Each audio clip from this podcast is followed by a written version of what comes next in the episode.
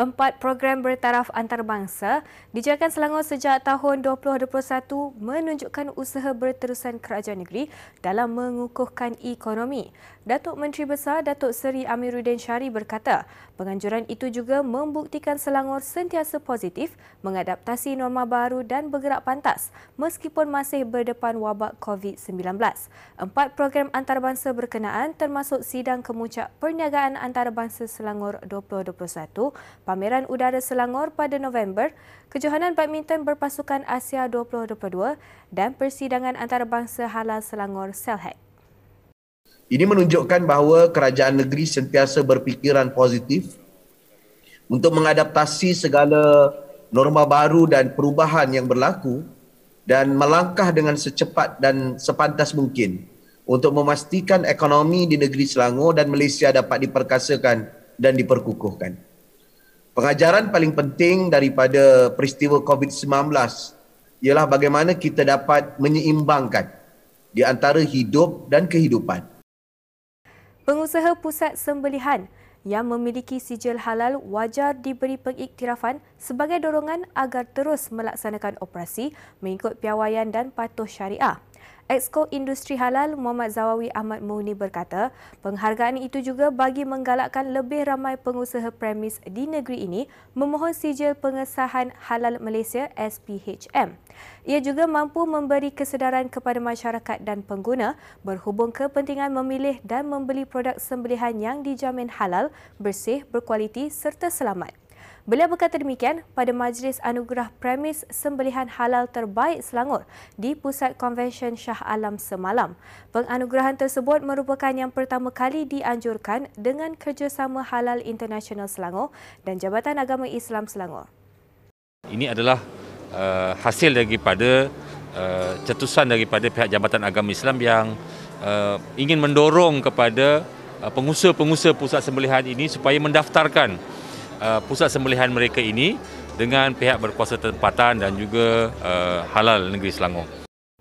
Sebanyak 6,000 bakul makanan berjaya diagihkan di 74 perkampungan orang asli di seluruh Selangor sejak tahun lalu.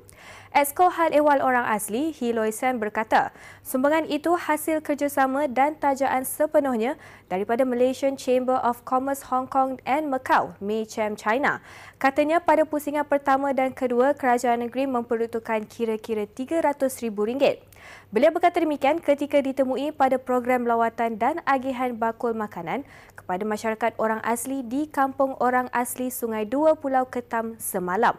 Menurut Loisian, kawasan itu merupakan destinasi terakhir pengagihan bantuan dan ia membabitkan 18 keluarga.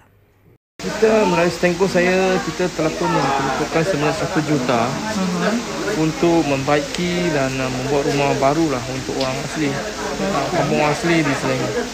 So tadi semasa saya buat lawatan, uh, mereka minta ada dua biji rumah lagi belum uh, perlu buat uh, pembaikian lah. I mean uh, apa untuk repair.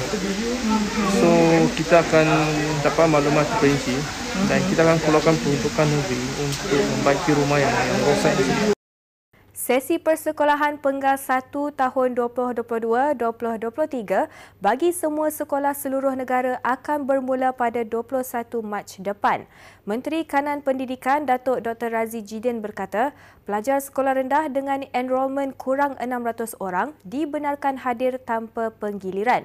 Tambah beliau, pelajar sekolah menengah tidak perlu bergilir ke sekolah dan akan menjalani pengajaran dan pembelajaran di rumah PDPR terlebih dahulu selama dua minggu bermula 21 Mac hingga 4 April.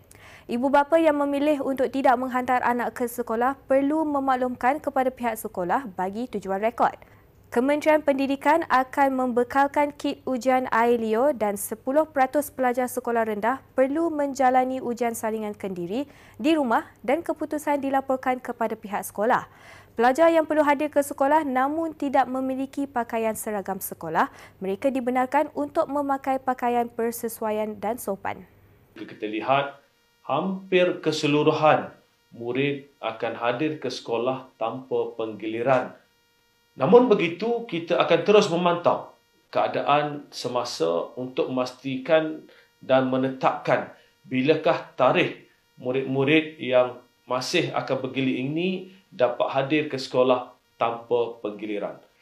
Sama-samalah kita pastikan supaya sesi persekolahan ini akan dapat terus berlangsung dengan selamat dan teratur dan anak-anak kita akan terus dapat datang ke sekolah secara bersemuka seperti sebelum-sebelum ini.